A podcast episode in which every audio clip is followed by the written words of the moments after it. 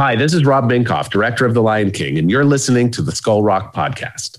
Hear Skull Rock Podcast on Spotify, Anchor FM, iHeartRadio, Apple Podcast, Google Podcast, and now Audible and Amazon Music. Alexa, play Skull Rock Podcast. Playing Skull Rock Podcast from Amazon Music.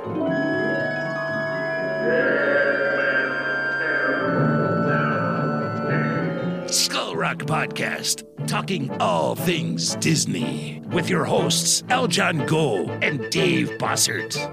Welcome to Skull Rock Podcast. This is your first time hearing the show. Welcome.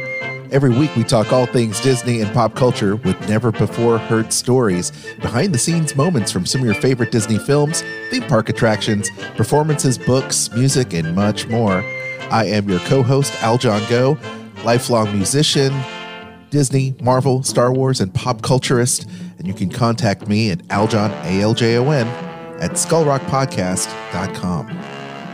And I'm Dave Bossert, artist, filmmaker, author, and welcome to the Skull Rock Podcast. If you love Disney and pop culture, please subscribe to the show wherever you get your podcasts. And now we can be found on Amazon Music and Audible. Like and follow us on Facebook, Twitter, Instagram, and LinkedIn. And you can also email me at dave at skullrockpodcast.com. Aljon, how are you? I'm doing well. It is uh, summertime in full swing here, spending some time at the pool with the fam. And uh, the little ones are learning how to float. I love it. Fant- fantastic. That's awesome. well, I have to tell you, the last time I was in a movie theater was February 16th, 2020, Oh, man. until last Sunday. Right. Uh, I went on Memorial Day weekend to the movies and saw A Quiet Place 2 in IMAX, Mm-hmm. which was absolutely fantastic. Kudos to them for making a great movie. A lot of fun to watch and also great sound.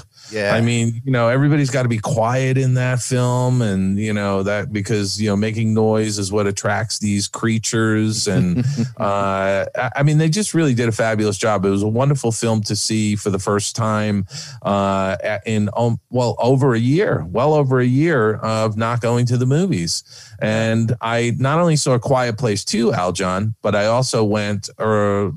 I think it was on Wednesday uh, of last week to see Cruella yeah. on the big screen. And I mean, talk about a terrific movie.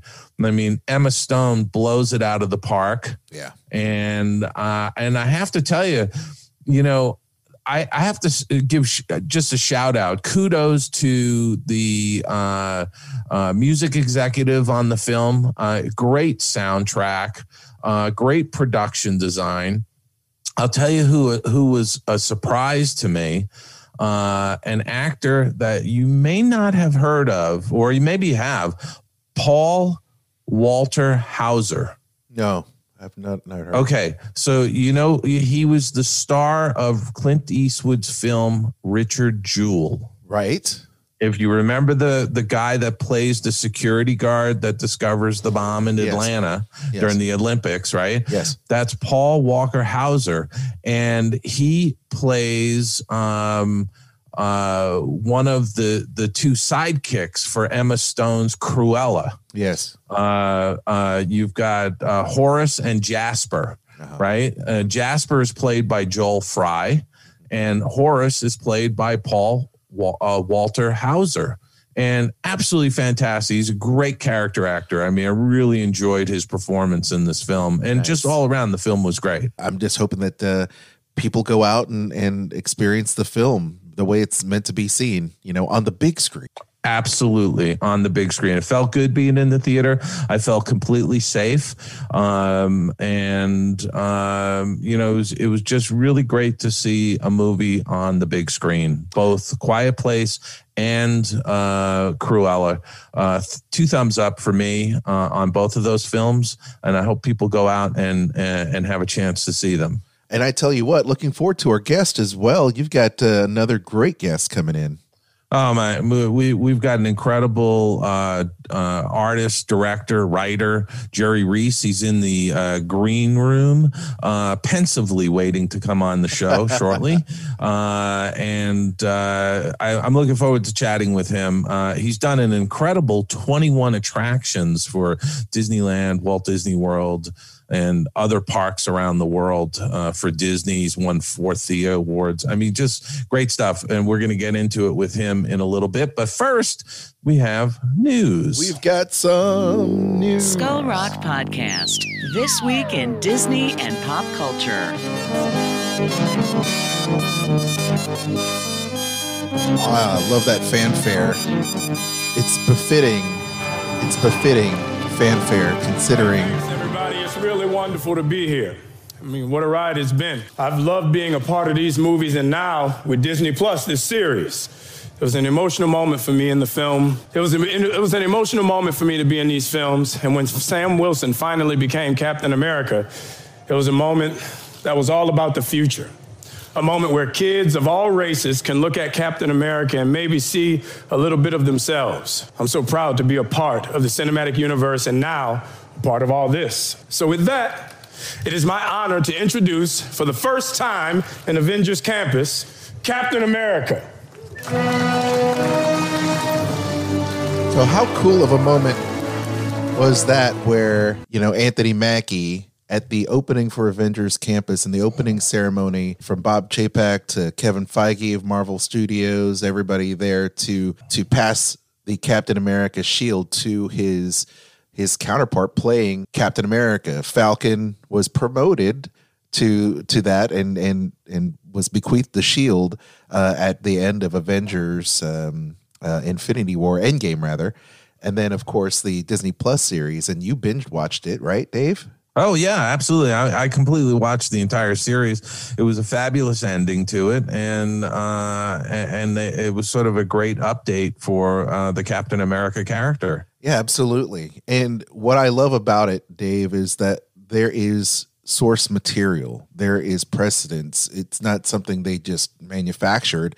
There were years of of, of uh, Sam Wilson and and the Falcon being Captain America, um, you know, since 2015 if I'm not mistaken. So uh, it's great to see that. It's great to see Paul Rudd there and Jon Favreau they're opening Avengers Campus. Dave, have, have you seen uh, everything going around with this Avengers Campus opening? Yeah, I've seen a lot of it in the news, and I've seen pictures of, uh, of the entire uh, new campus and all of that. I, I to be quite honest with you, uh, Aljon, I probably won't go down there until like December okay. of this year you know? Well, gotcha. um, i'm going to let all the hubbub uh, and the reopening and uh, the pandemic tail off before i go back out. Well yeah absolutely. And, and i and i get it. Um, it would be great if you were there to do some kind of signing uh, book signing there at some point maybe down in the uh, downtown disney area. But at any rate um, it was great to see josh d'amaro bob chapek and everyone kind of open the doors for the superheroes of the uh, marvels um, you know Avengers Campus that opened up, and it looked really great. There is um, a nice live stream that they hosted, which was obviously well done. And I'm looking forward to experiencing that. I know my friends here, uh, um, our reporters from Source Radio and the various podcasts, all tried to get in, and uh, it was really difficult uh, to have people come in, our locals come in and, and cover the event. And uh, that Spider-Man attraction is just like nothing else. Uh, they they weren't able to get on. They they started bright and early trying to to get on the app for the lottery to get on there. They didn't get it. Yeah, that's too bad. It is, but, but they'll know, get it. it. It's that reduced capacity right now. It really is, and I have to say that the food the experiences, the gift shops look amazing. I can't wait to experience that myself, Dave. And uh, hopefully, one of these, Dave, like I said, we'll uh, we'll swing by there and check it out. But um, awesome. um, you uh, talking about Cruella uh, sent this note to me. It looks like director Craig um, Gillespie and screenwriter Tony McNamara are returning for a sequel for Cruella. Yeah, they're going to do a Cruella 2 and uh, bring back the uh, cast, uh, you know, Emma Stone and uh, uh, Joel Fry and uh, the the whole group. I, I think it's I think it's great. It's a great franchise. like I said, I really enjoyed it. And and Aljon, the soundtrack is fabulous. Again, I, I, have to give a shout out to the music executive that was on the film, uh, overseeing uh, what songs were going to be played. It, it, really is a fantastic soundtrack. Well, I, I'm I'm making sure that I look it up because it has a lot of, I guess, 70 studios.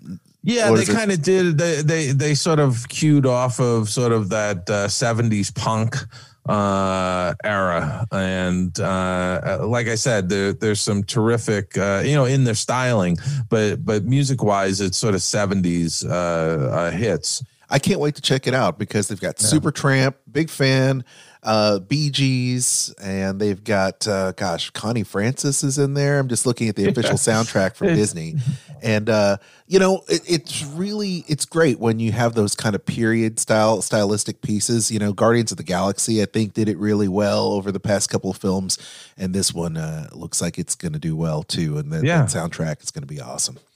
Another note you sent me, Dave, is uh, Discovery Warner Media combo gets a name, and we talked about this for the last couple weeks. It's uh, they've got this new merged company, and yeah, uh, yeah, and and now they're they've they're renaming it. It's called Warner Brothers Discovery. That's their new name. Uh, and I have to say, uh, you know, this is, and we've talked about this the last couple weeks.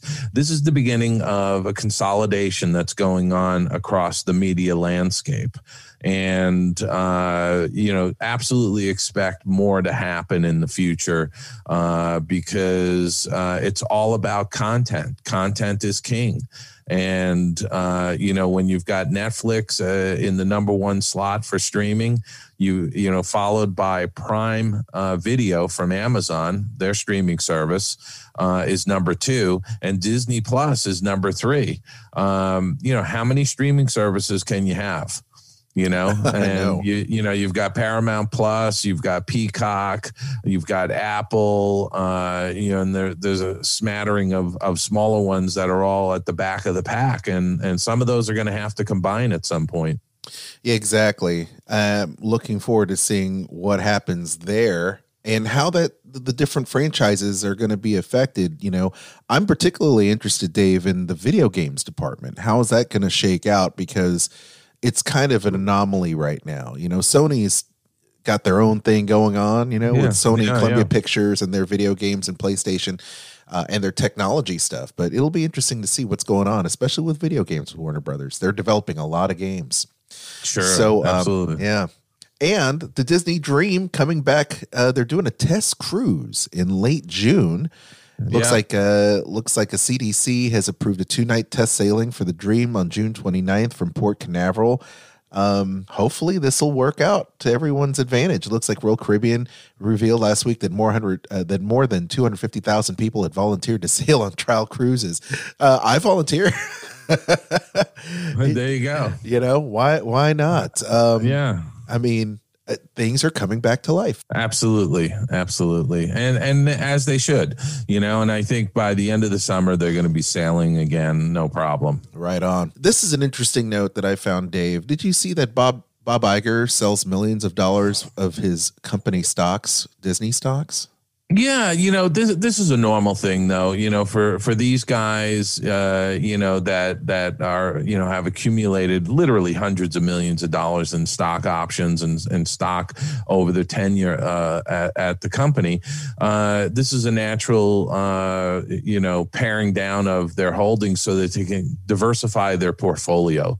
So that's the only thing I would read into this. Uh, nothing more and nothing less. You know? okay. I was going to say he's cashing out. Well, it's good. But uh this well, he, he's not really cashing out. He you know, he's selling a portion of uh, of the stock. You know, look, when you're investing, you can't concentrate all of your wealth into one stock. Right. I mean, that's not just not a smart thing to do. Right. And when you look across uh, you know, corporate chiefs and CEOs, this is a natural thing. I mean, Jeff Bezos has been doing it for years where he's selling a billion dollars worth of Amazon stock Uh, in order to uh, fund his Blue Origin uh, space division. Right. So, you know, uh, this is a natural thing. I wouldn't read any more into it than it's just he's diversifying his portfolio. Well, speaking of diversifying, did you even did you even see this? I noticed that uh, there is talk that Vince McMahon may be selling the WWE as well, which I'd never thought would happen.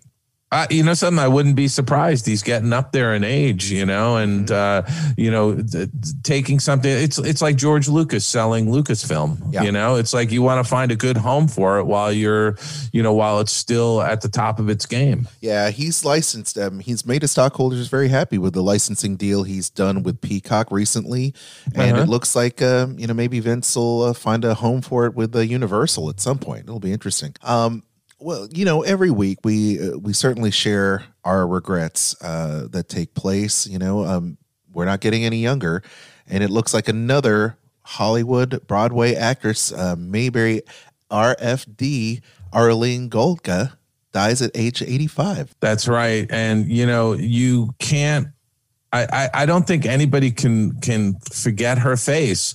Uh, when you see a picture of her from Mayberry RFD, uh, you go, "Wow, I remember her because she was in so much stuff over the years, and she had a wonderful career that will live on um, uh, in in these uh, archives and streaming services that are going to be putting this material back uh, on and making it available for people." Yeah, she's been in. She's been a part of Hollywood for many, many years. Um, Mary Tyler Moore Show, Mash, All in the Family, and she's played a lot of different roles, but definitely one from uh, Mayberry. So, uh, rest in peace, and uh, And- much love to her and- family and friends. Aljon, I also got word uh, uh, yesterday that an animator who worked at the Walt Disney Animation Studios for many years, uh, a guy named Phil Young, um, passed away at the age of 79. And I just want to give a shout out to him because I had worked with him over the years and he was just a really a terrific guy, uh, wonderful individual and, and a solid animator.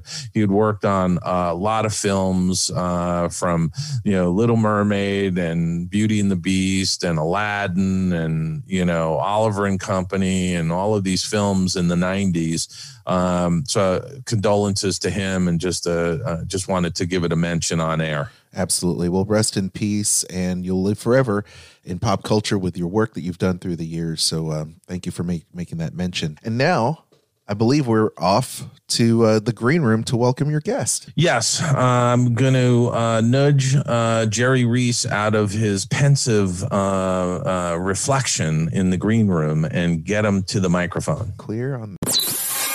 Skull Rock Podcast. Interview time.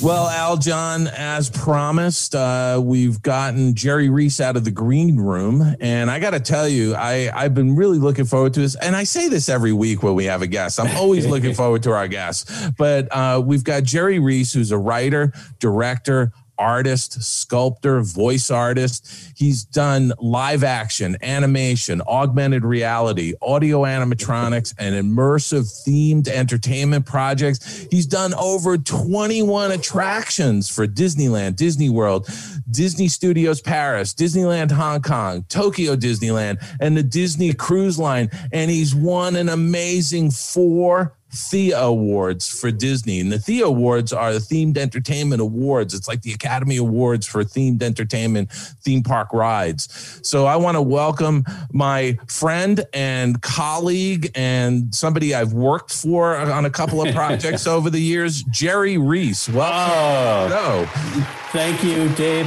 and Aljon. I had so much fun working with you over the years too, I must say. Uh, and I just have been a big fan of your uh, your banter that you have here with various people, and I feel so fortunate to be uh, invited to be part of your show. So, Well, uh, Jerry, I, I, I'm We are so happy to have you, and like I've always said, we can't possibly cover your uh, unbelievably amazing career uh, in in an hour, hour and a half, however long this goes, because right. you know we just kind of go along and we want to put together a great show, and we're not. You know, we're not uh, being tied to a time. So I Right. just want our audience to know that. But Jerry, the the first thing I have to say, and I always ask all of our guests, how is it that you got involved in animation? Uh, well, that that's that's quite a story. I think some in some instances there's a real spark a connection with other people you've talked to about it. Uh, there's early memories. Uh, goodness, I I think one of my earliest Disney memories was as a toddler being held up to look through a window in the castle in the park and seeing the three fairies from uh, Sleeping Beauty, and they were casting magic with their little wands, and it sparkled. And I, I, don't, I don't know if I was even speaking age yet, but I was just amazed at this magic that was happening. And uh, you know, over the years, I, I, remember opening a Cracker Jacks box and finding a the prize in the package was a flip book, and looking at the flip book and, and seeing a, a scene of a guy that was fishing into a, a bucket, and he puts the little fish line in the bucket and he pulls out a fish that's way too big to fit in the bucket. And I'm like, oh my goodness. And that that's magical. And I could do that. I could do flip books. So I started doing flip books. And of course, you know, every, I think everyone you've spoken to had the uh, Walter T. Foster, Preston Blair uh, book, which I, I found. Uh, so I, everybody's had that book. I mean, that was the first animation book I got. Let me ask you: Did you find the the Gulf Oil magazine, the Disney Gulf Oil magazine? I used no. to get them. I used to get them at the gas station. No. Had them, had them on a rack, and I actually wrote to them and sent some of my drawings into, into the. Uh, into, you, should look that up. I have some of them in a in a file here. But I actually it was one of the first times I tried to draw a Disney character. Wrote to them, and they sent back a very nice letter saying, you know, we're not directly involved with the studio, so we don't know how to get you in. But but I was knocking on doors. Um, and then the other part that's a little different is I uh, um, on my journey toward Disney with this, uh, you know, more and more of an, an obsession, uh, I had some interesting sort of roadblocks in the way. I grew up in a community where it was you didn't go to the movie theater. That was a, that was a sin to walk into a movie theater. So, uh, I, you know, seeing the old Bambi's playing or Pinocchio or whatever, I couldn't go see that. What, so, was that, where, where, you, you, grew up in Texas, right? No, I, I, was born in Texas, but I grew up in uh, Loma Linda, California. Okay. And uh, so, yeah, it was it was a thing in the whole community. You do not go to the movies. However, you know, wow. you could go to the Disney park and you could watch the Walt Disney show on TV. So my family would gather around and watch the Wonderful World of Disney. Um, and it, ironically, they would do something every year where they they at the local gym they would screen Sound of Music because everybody in the community loved the Sound of Music. But you couldn't go to a theater to see it because that would be a horrible thing. But you could gather in the gym and listen to,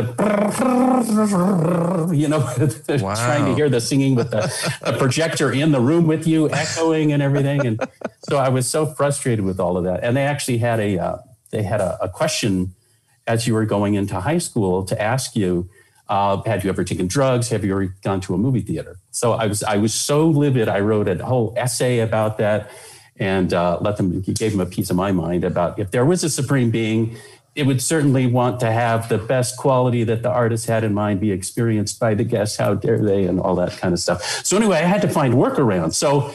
I, I discovered that there was this social in the community every Saturday night, and I talked them into letting me screen 16 millimeter cartoons from Disney. So I got Pluto and Mickey shorts, and I, I had my own little screening room there. And that was sanctioned. It wasn't in a theater, it was out on the patio by a big lawn where families were playing. And I had a rear screen projector and a, a 16 millimeter projector uh, that I would put up and, and uh, uh, you know, show onto that beautiful screen. And so I had my own little study session with myself there. I watched things like Susie the Little Blue Coupe, and uh, you know the, the, the the little Twister, you know Mickey and the and the little Twister, and uh, Willie the Operatic Whale, and on and on. So, and I, I would receive the 16 millimeter prints early, and I would, I you know there, there was no home video or any of that stuff back then, so I would get the 16 millimeter roll of film and roll it out and try to look at the frames through the light, you know. And I even was able to order um, a the the uh, segment from Fantasia with the the dinosaurs. So the the Rite of Spring section I was able to order separately as well. So so and out of that there were some interesting things. Like I still to this day when I see dappled light when I'm walking through the forest, I think of Thelma Witmer who was a background painter on the Disney shorts. And every time I saw in like a Pluto cartoon or Mickey and Pluto or uh, you know Goofy, and I, I would see the beautiful dappled light in the woods. I would look at the at the credits at the end, and there was Thelma on, on the credits. So to this day, I still thank her for for making me think about dappled light and painting and, and all of that. So I was I was doing homework. Let, let me ask you this question. When was the first time you went into a movie theater? Well, okay, that brings me to a really pivotal night for my family. I'm riding in the back seat. We're coming back from my aunt and uncle's house. It's night, and we go over a, a freeway overpass, and just in the local neighborhood. So thankfully, it wasn't super crowded. But there was happened to be a drive-in theater there, and they were showing Pinocchio. I had never seen any of the Disney features yet. I was looking at every frame of animation I could from Disney. But we come up over this hill, and of course, as our car reaches the horizon, the drive-in screen gets you know more and more jutting up into the night sky and it's the whale chase scene from Pinocchio and oh my god the dynamics of that. And just, I said dad dad quick pull over please please. So he he'd like put on his blinkers and he'd pull over and parked at the top of this overpass and let me watch the finale of Pinocchio. And so I pleaded with him. It's like I know it's the rule but it's a drive-in theater. We're not really in a theater. We're out outside, and we're just in our own car. There's we won't get any bad influences. Can we please go in?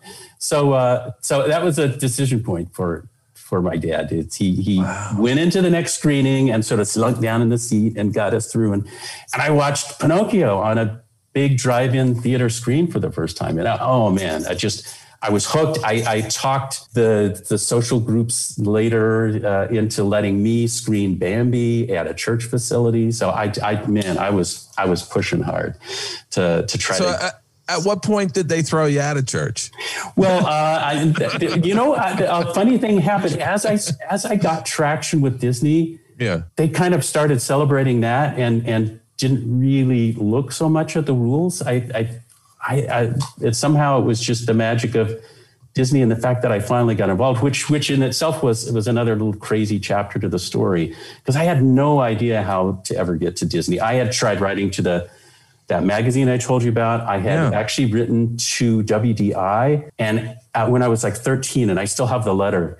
Um, I wish I'd been more careful opening it. I ripped it open, and so it's like a really ripped apart envelope. But it, I had written to WDI asking them about what material they used for skin on audio animatronic characters, because say, you know I, a 13 year old, wanted to make an audio animatronic character. So could they please tell me what they used? So I got a really nice personal letter back that was signed with a ballpoint pen and stuff. And they it was not a form letter. They acknowledged my age. They they happy that I was a fan of the Disney parks and things like Pirates of the Caribbean, and but they cautioned me to be really careful with the the you know hot melt material that was used for the skin and like make sure you have an adult present when you use this. And but here's here's actually the stat sheet. You could order it here and, and they were really wow. nice. Wow. Um and and when i was um, it, just going into high school on the first day of one of the classes the teacher handed out uh, just just a blank sheet of paper and said, I want all of you in the room to write where you're going to be in five years and where you're going to be in 10 years. And he came and collected them later. And he read from mine five years in an art school and 10 years doing something for Disney. And, uh, you know, my prediction was accurate, but I had zero idea how to bridge that gap at all. And, and especially feeling like I was, I was reaching extra hard from, from my particular restrictions in my community.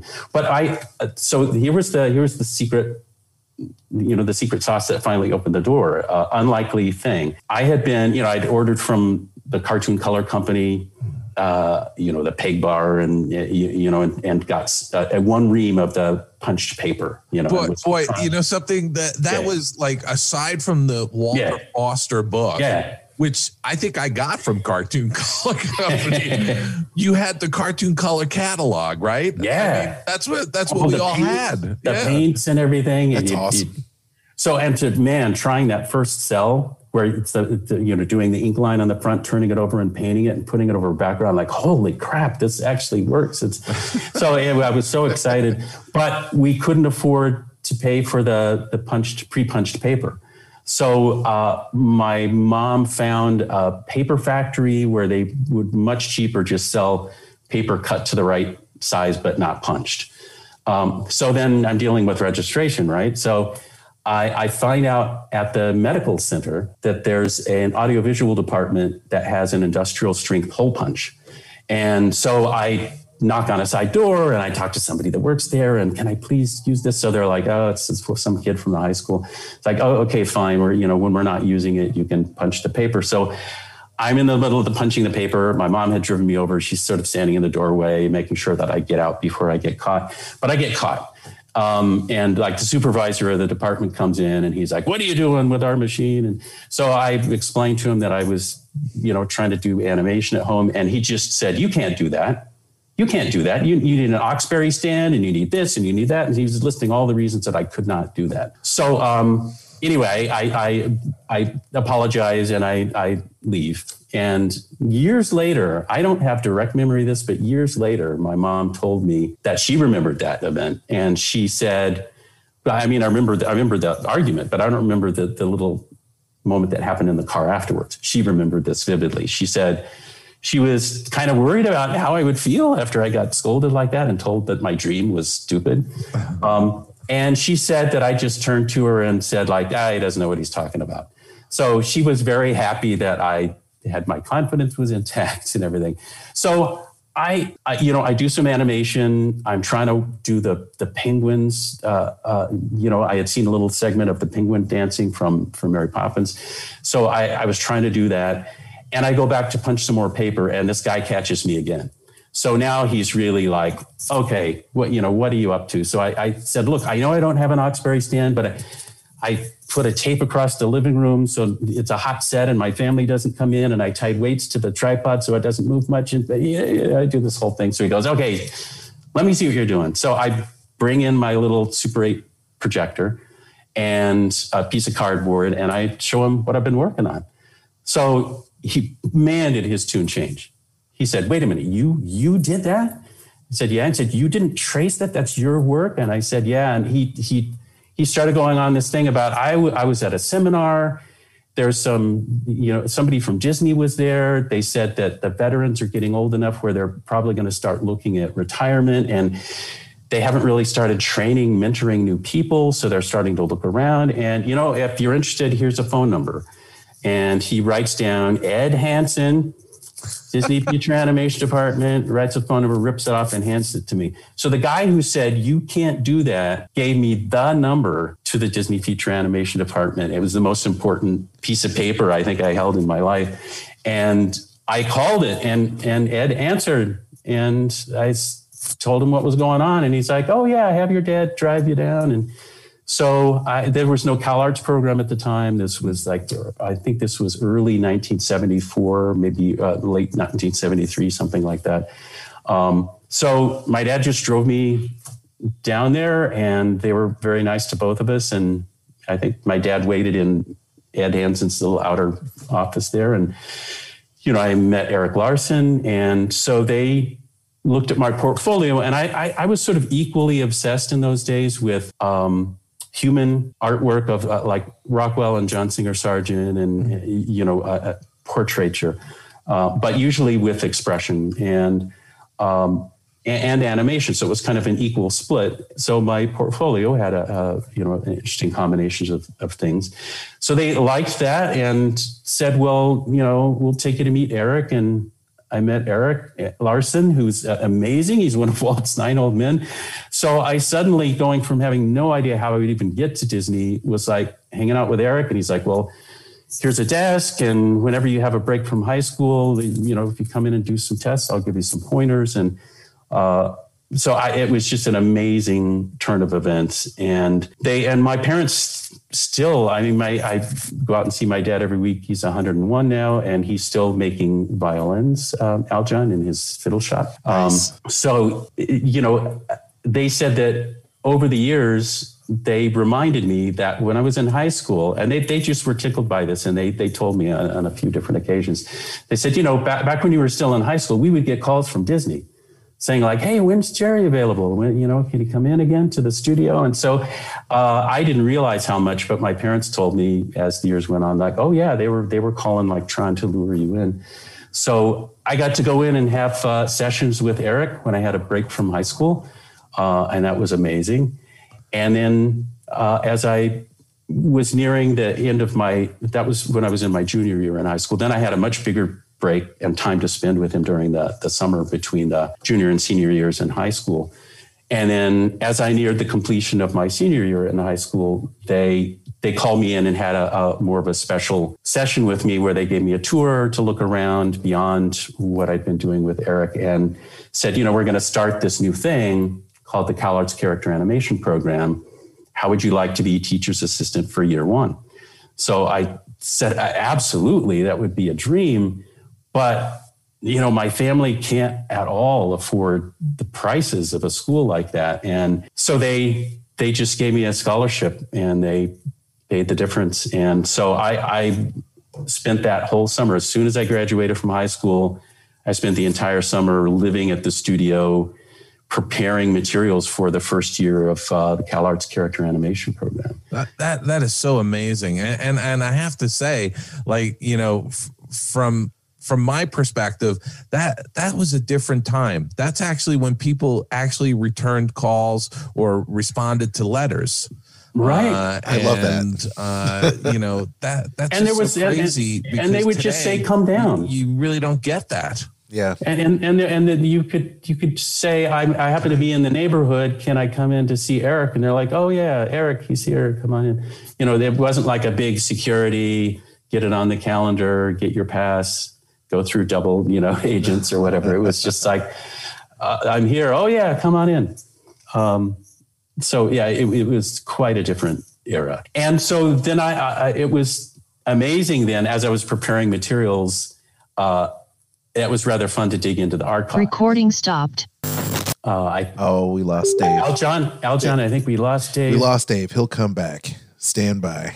Recording in progress. Here Sorry back. about that. You know, I'm I, I'm having some some uh, internet issues here, but Jerry, it was really a different time back then because you know the idea that you could write to the studio and somebody would write back to you and give you encouragement is very different from today. I mean, you know, they they even have Yeah. a word word today called ghosting, where people just don't even respond to you. You know, what I mean?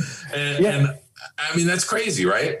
and yeah, and to be able to just drive to the studio entrance and pull over and park, and you go into the little lobby and call and say, "Hey, Eric, I'm here. Can I come in?" It's like, "Oh yeah, come on up." You know, it was a, it was that casual where there wasn't like a preordained, you know, uh, schedule where you you went through security and and all of that good stuff. Which you know, I, I I'm glad you know since we need more of the security now, I'm glad they instituted. But it was really charming back in the day to just stop by and be welcomed and spend some time and um, There, So there was a different there was a different feel to the company back in those Different days. era, I mean, yeah. it's very very very different than it is you know obviously today. and I think Eric started really looking at us as his uh, his little fledgling kids, his adoptees. You know, um, Rebecca was just uh, drawing a map. We were trying to remember where all of us sat in relation to Eric when we were going through his tutelage, and um, there, he had one little back room that was just a one desk. And then there was uh, two sort of adjoining rooms, and I, I think part of the time I was in his single desk little adjoining room and uh but it, but man he he uh and he was so kind to all of us but he taught me a huge huge thing uh it was so important. I you know i did not know about rough drawings and rough ideas. When i when i saw the finished footage i thought that's how you drew. When you were doing a first draft of a scene it's like i would look at something like uh, you know a scene from jungle book or from robin hood where you could actually see the pencil line instead of it being an inked line. And i thought well that's that's how you should draw. So i as i would sit down to do tests with eric every extreme i was drawing was trying to be like that that finished thing so he was had none of that. It's like, no, no, no, it's got to be rough. And he would take this thick blue pencil and draw rough things. And then he, he, I, I didn't know how to work that way at the beginning. And at the beginning, I must admit that I cheated a little bit because I, I it, not because I was being obstinate. It was because I didn't know the routine of how to draw a construction circle and construct things over it. I, I would still draw my pretty drawing and then go back and what I would do last is draw in the little circle as if I started. right? So that's that's, That's pretty awesome. stupid. But but you know, he finally got it through my head how to work rough. And of course it was a huge lesson. He said, you know, if you fall in love with precious drawings, you might be 20 drafts away from the right idea. It's like Yeah. you shouldn't be falling in love with drawings yet. You should uh, you should just be trying ideas. So you know that was a that was a huge benefit from from Eric. And then and when I was prepping for uh, for that first year of Cal Arts, one of the things that was really interesting to do was, uh, you know, I could go to just look through all the the drafts they called it of the of the films where it listed every shot and how many feet and frames it was and who did the animation and the effects and the assisting all that stuff. So i could look through the features and and the shorts and find scenes that i thought would be stimulating for me and my fellow students to study up there as as flipping scenes. And so uh, they would bring them to the room and you could flip the original scenes which was kind of amazing. Like here's a Milt Kahl scene from pinocchio with jiminy cricket running down the street trying to put his jacket on. It's like these are the drawings. And so then they would make careful copies in that xerox department where it was three different rooms deep Yeah, yeah. to do like you, you would put the original drawing in one room and then there was a big machine in the second room that would be doing the photocopying in the third room and a printout on the right size paper with the registration holes punched in it. It, it would it would actually um, uh, it, it was uh, a camera that uh, photographed the drawing and put an electric charge onto a nickel plate uh, a, a nickel coated plate yeah and uh, and and then they would dump toner, and the toner would stick to the electric charge, right? I mean, I'm- Yeah, this yeah. is the this Yeah. is the Xerox process, but it was a very manual process. Yeah, it was big, a a big, huge industrial strength, beautiful, and the results were beautiful. They Yeah. they looked quite gorgeous. So they would do a duplicate of, of the the flipping scene that I had chosen, but then I, it was up to me to go through and try to do the exact copy of the exposure sheet. So I felt like a monk doing illuminated text work. You know, I would huddle there for hours, and I would try to get the the heliotrope pencil and the blue pencil and the the, the, the you know the 6B black pencil and whatever they had used to, to do on it, and then going through and copying the voice modulations and uh, everything that I could see on the exposure sheet to try to do a faithful duplication of that to then enclose with the Xerox copy and send it out to the school. So, uh, so that was part of my prep for for our first class. Let, let me ask you. Uh, I remember when I first started at the studio, there was an old timer named Leroy. Was, was Leroy down in the Yeah. um, uh, In the we called it the morgue, but it Yeah. was it was the, the the archives. Yeah, and, and but it was in the basement of the animation building. Right. I think that's I think that's why it was called the morgue. It was underground and it was the archive. Yeah, Leroy was there. He was uh, amazing. He was he was a font of, of information.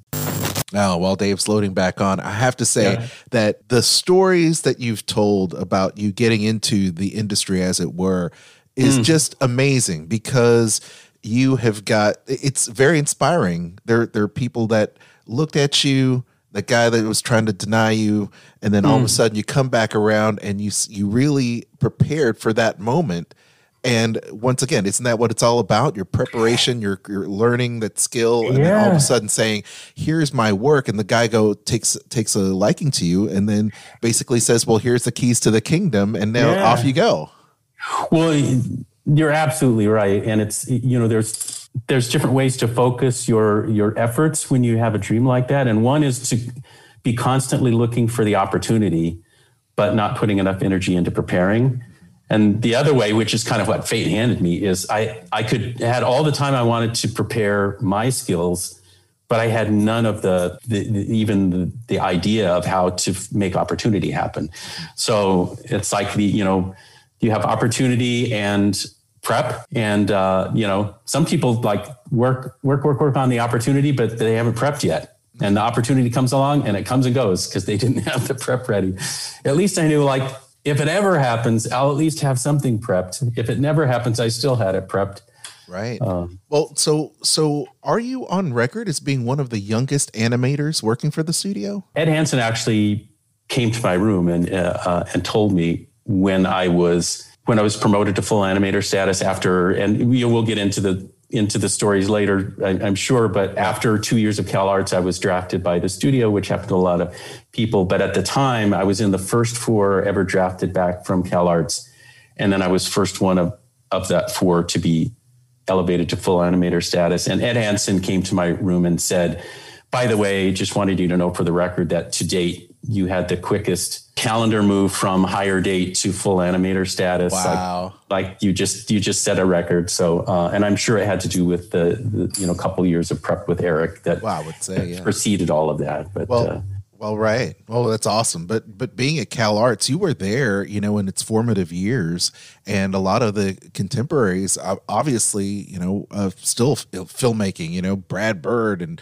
and Tim Burton, Musker. I mean, the names are, are just giants, and it's Yeah, great we that all of you guys were just kind of seemingly just palling around there at Cal we, Arts. we, we were the guinea pigs in that first year yeah Guys, dave bossert we were talking about the, our Right. favorite dessert the frozen dave oh my God. I am just sorry about this, Jerry. This is actually the first time in all the shows that we've been doing that that, that this has happened. I you don't know, what I, i'm i'm used to having challenges during production so no worries well, so Jerry, um, was Leroy the guy that was down in the basement of the ink and paint building where the uh, animation archives used to be? We used to call it the morgue, but Yes, was was, yes. was he the guy that was? Because I remember going down there and and and say, "Hey, Leroy, I, I want to look at some Pinocchio." He, oh, the Yeah. Pinocchio scenes are on that shelf over there. I'm gonna go get a cup of coffee. I'll see you later. Yeah.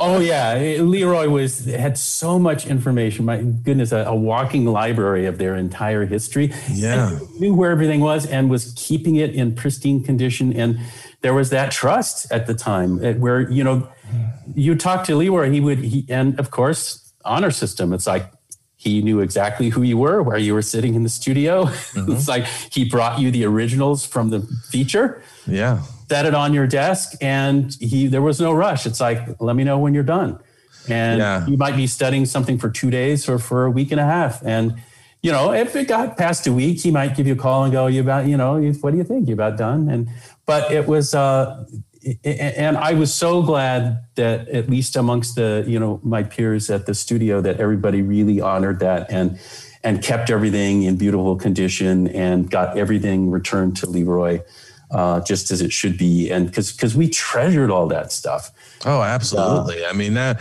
that it was such a. I mean, it, it was it was such an honor to actually be able to access that material the way we were able to do it. You know. Yeah, and you'd find out things that you never could just by watching the film footage. If you you'd go through and find there were some custom breakdowns between extremes that helped get some sort of eccentric little gesture made by a character to get make the emotion pop through a little bit more and uh, yeah, just just the kind of study you couldn't do frame by frame. I think Dave's having another uh, uh, streaming challenge. Can you guys hear me? Yes, we I, can hear you. I, I can hear you, but you're visually you're frozen. Emotionally, you're completely warm. We we have technology here. We can Tech do this. solutions, yes. Yes, tech solutions. Personal. Okay, yes. Dave. Dave's gonna love. It. Aljon is his personal hotspot. Yes, I got you. I mean, we, I mean, I have a whole radio station here at the house, you know. So uh, let's see. Let me let me hit Dave. Lucky. Yeah, I, I, I, I when I was uh, a kid, one of the other things I was into was was music, and I, Awesome. I, I, I wound up hanging out with two guys that were much older than me. I was in my teens, and they were in their late, probably around thirty, and they had hung out with with Glen Campbell back in like I think the Wrecking Crew days or Yeah, absolutely. Yeah. And so they they came through town and they hung out for a while and they liked the way I improvised on the electric bass. That's awesome. And so we got into jam sessions and they invited me to go to LA for for uh, studio sessions. And I said, but I, I can't read music. And they said, ah, just pretend.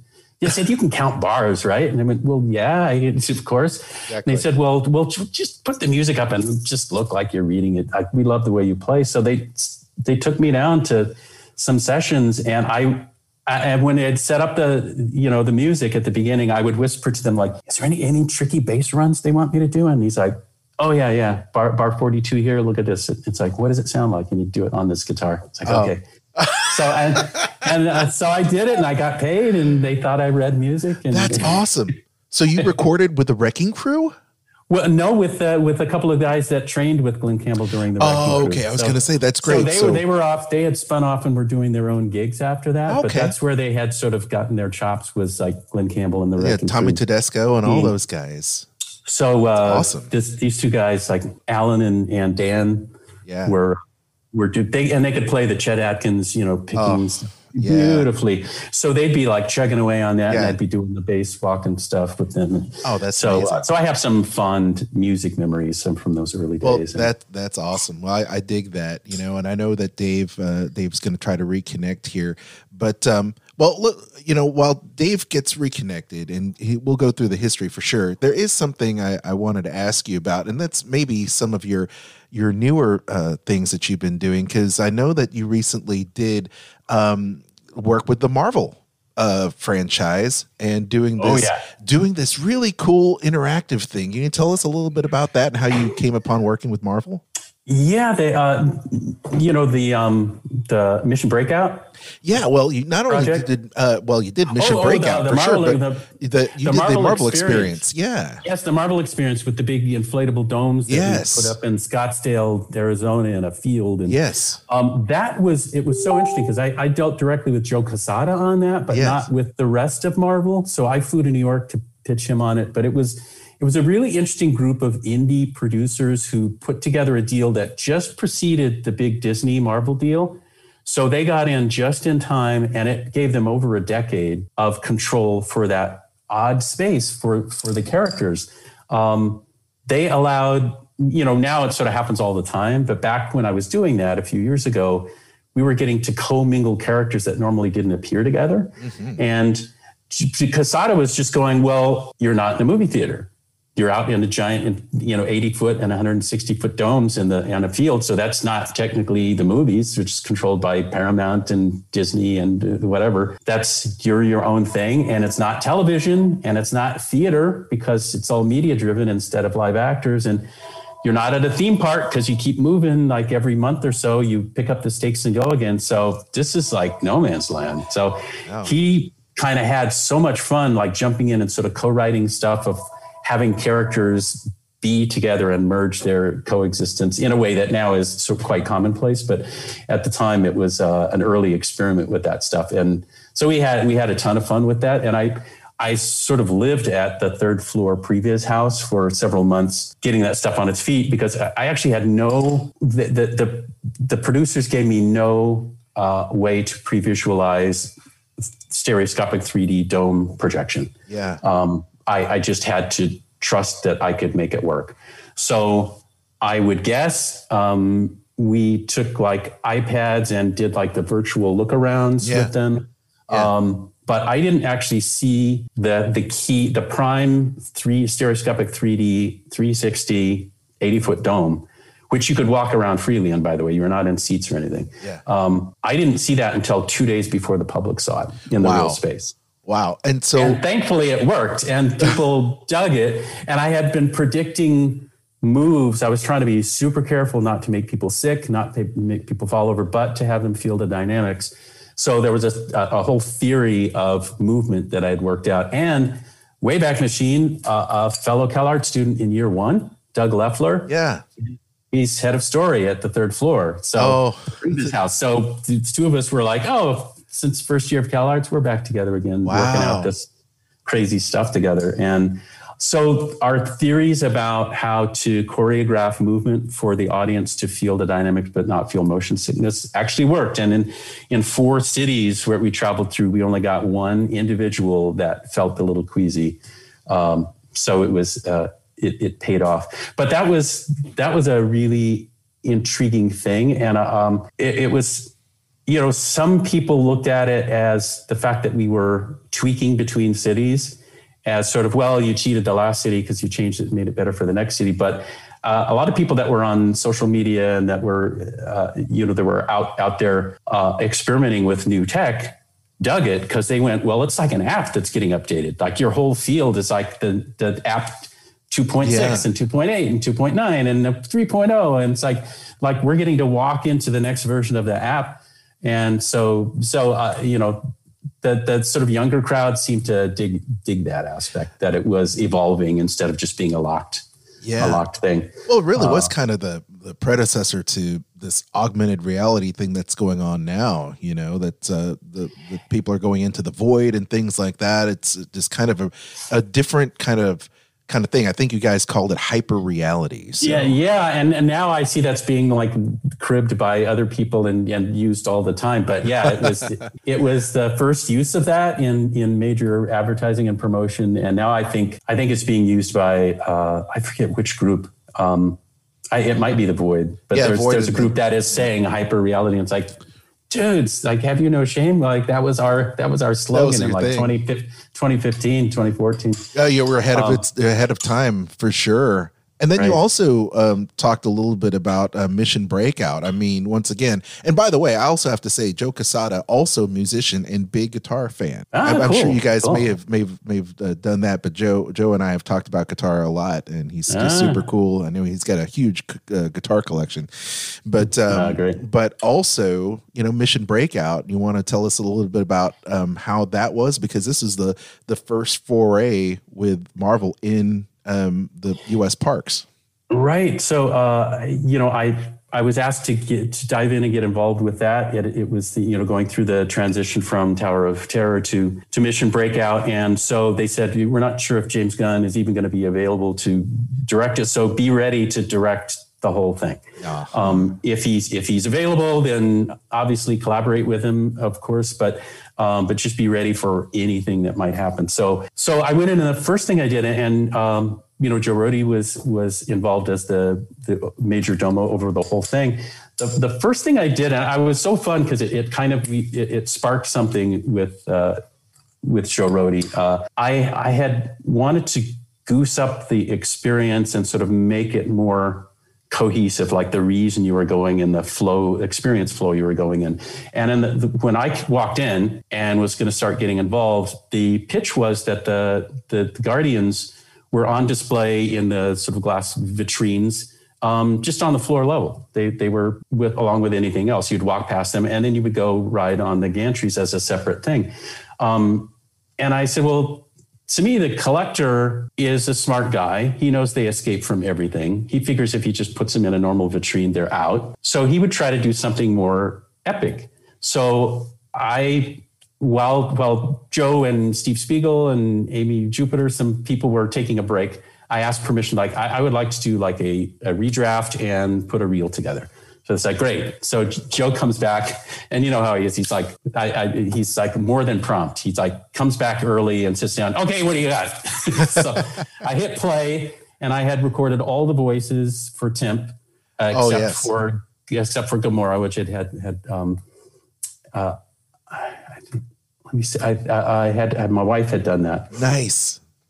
but um, but I had done all the other characters, Rocket and and everybody, and so I had established that story thing of having the collector, and I had even done the collector's voice, and and Benicio del Toro gave made me hell for the accent I did for him. Oh, but but for the first time in in in my story reel, uh, it established that he had it was determined to hold them forever. It's like Yeah. nobody else could hold them. Hold them. I will. I've hung them in the center of my tower over an abyss with these grindy teeth that will chew them to bits if they ever escape. And that's where they're proudly on display. If you get in my gantry, you can go up and take a look at them um, on where they where I'm holding them captive. So so Joe liked the humor of it. He liked the sort of epic theatricality of it. And he told me as soon as I stopped that, he went, You've now turned architecture into story. Because now every time we look at that tower from a distance, we'll imagine them hanging in that tower. That that didn't exist until today. So awesome. that sort of juiced up uh, the team into getting, you know, feeling like there was a uh, dramatic flow in the experience toward toward what you were experiencing as you got on the gantry to go up. And I actually filmed more scenes than people have ever have ever seen. So, um, we only rendered out about a third of the available scenes of the the Guardians. So there's a complete thing of their pre-escape when Rocket stops to call to them and they're like wanting his help. Then there's them leaping over and doing the escape itself, and then there's more scenes of the mayhem that go on. So there's uh, if they want to, they can keep rendering out and rotating in more uh, like two thir- two thirds additional content than they've ever shown the the public. That's amazing. Well, that's a great thing about that attraction is that it could morph and change, and you'll be seeing different versions Yeah. mixed in And- with the stuff that you've And in already recorded. Atlanta, Atlanta, we already shot uh, more scenes than have ever been shown with the, with the main, main actors. So, I bet you did. Yeah, absolutely. Dave, I know. Uh, you know, listen, I, we're, we're transparent here. Uh, just for our listening audience, I've been out of the picture here for a few minutes because I had to reboot my entire internet system. You know, and I have not only the router had to be rebooted, but the Eero system that runs through the house. Uh, that, Oh, gives wow. us, that gives us Wi-Fi in all the uh, corners of the house, and so um, I had dropped off probably for a good five minutes or so, huh? At least, yeah, yeah. yeah. Anyway, we missed you. we missed you. uh, well, I Yeah. missed you too. And one of the things I did want to ask you about was the first uh, bit of animation you did for production uh, uh, at at Disney. I know you guys were just talking about one of the uh, the attractions. we we uh, leaped around to different things. We we Yeah. we, for the moment since you weren't here had skipped the entire CalArts experience, but Got it. Yeah. go yeah. back and do that at some point. We'll edit But, everything uh, back, so it's fine. I was drafted um, after the two years, which is uh, that's an adventure unto itself. But at the end of the two years at CalArts, the, the first four of us were drafted to go at the studio, and um, I, And who, that happened who, quite a few times. Who was that? Who were the four? It was uh, Doug Lefler, Brad Bird, John Musker, and me. And then I believe that same year from another class, I think they grabbed Henry Selick that same year from the experimental animation class. But uh, so we were the first four that were nabbed away from the CalArts character animation program. And I immediately was drafted into uh, cleanup, final cleanup on Pete's Dragon. So they were in the crunch and you know you had the big photostats you put on your desk with uh, you know where everything had to be carefully registered to you know uh, Elliot with, with the kid riding on his neck or whatever and so you had to carefully register the human touch with the animated character's reaction and all of that good stuff And just for our, our listening audience, um, the photo stats are literally a it's like a, a, a still photo that has the registration holes at the bottom. So you would put that down on your desk and put the Yes. animation paper on top of it. Right. It's every frame of the live action film that you're working with printed out separately as a still on, uh, on horribly stiff paper. That's hard to see through. So you have to turn the light up really bright underneath of it and then strain your eyes to try to see through the paper with your animation on top of it. Uh, but the, it was critical thing was the registration because once you get in a theater and that's all blown up really big, if you've left like a little sixteenth of an inch gap between a hand and where something it's holding, it, it'll look huge on the theater screen. So there was a lot of TLC. I'm, I'm curious to ask uh, if you remember, and I know you were you were just getting you know like your first gig at the studio there, but uh, do you remember if they had locked the camera off uh, for uh, those uh, scenes of animation live action combinations? The the scenes that I received, I don't know if they did it across the board, but the scenes that I received were uh, locked off so that the you know you didn't get the extra drift that that was encountered uh, later on with Roger Rabbit. yes, absolutely. I mean, there would be like this ever so slight little drift Oh, yeah. the camera. Yeah. And it would be like, why didn't they lock the camera off? You know, and uh, and and if you'd ever worked with Dick Williams, he would get this like wide eyed, and he'd be like, "Life is on one." yes, and I did, uh, and, and later on, I did uh, a piece, uh, Michael and Mickey with Dean Cundey and the whole crew that had shot Roger, um, and Zemeckis was supposed to direct that, and Zemeckis got tremendously sick at the time, and he wished me well to take over, and so I got to come in and shoot the characters combined in a la Roger with the Roger team. So Dean Cundey and his team, when I would say, well, the character's about this high and he needs to open this drawer, and it's like, oh yeah, we know how to rig the thing, you know, with with the you know our, our two directors before we, we went through that. So uh, and, and at the end of it, they just we had so much fun together, and they just said, man, if there's a Roger sequel, it's like it'd be fun to work this way because it's like instead of two directors arguing about stuff, it's like you direct live action, you direct animation. It's like so you know what you want the camera to do, and you know what the character size is, and so uh, they went, hey, let's let's get together and do the sequel. So. Uh, it, it was you know, fun. you, you, you've had such a varied career because you are one of those rare individuals in, in the animation world who's really got a firm foot in the live action world. Uh, you've directed live action films, you've directed animated films, uh, and you've directed combinations. and and things that need uh, animatronic participation with your actors on the screen and and in in room effects and augmented reality aspects and Does that make it exciting for you? I mean, do you, do you do you like do you like that? I I mean, I I've always felt like uh, you know having that kind of variety just makes it you know it's different and and you know change it up here and there. I, you know, it, it, it does make it very exciting. And I, I, the thing that makes it exciting in particular with the Imagineering teams is that they're not a slave to the technology. It's the other way around. It's like the technology is a slave to the storytelling. And so, you know, some companies you get involved with with emerging technologies are so in love with their their tech itself that they think it's it's somehow the reason for you to experience something. Um, what we know in the parks is that more and more these days, as soon as you open something, maybe it's already known technology to the public, and it's going to be like yesterday's technology right away. So unless that tech is hanging around characters that you care care about and emotions that make you want to come back and go through it again, uh, there's no point. So it's it's great to work with a group that is bringing all the different storytelling sort of aspects together, whether it's live actors, it's animators as actors, it's motion capture, it's augmented reality, it's audio animatronic characters, it's in theater effects, all that stuff.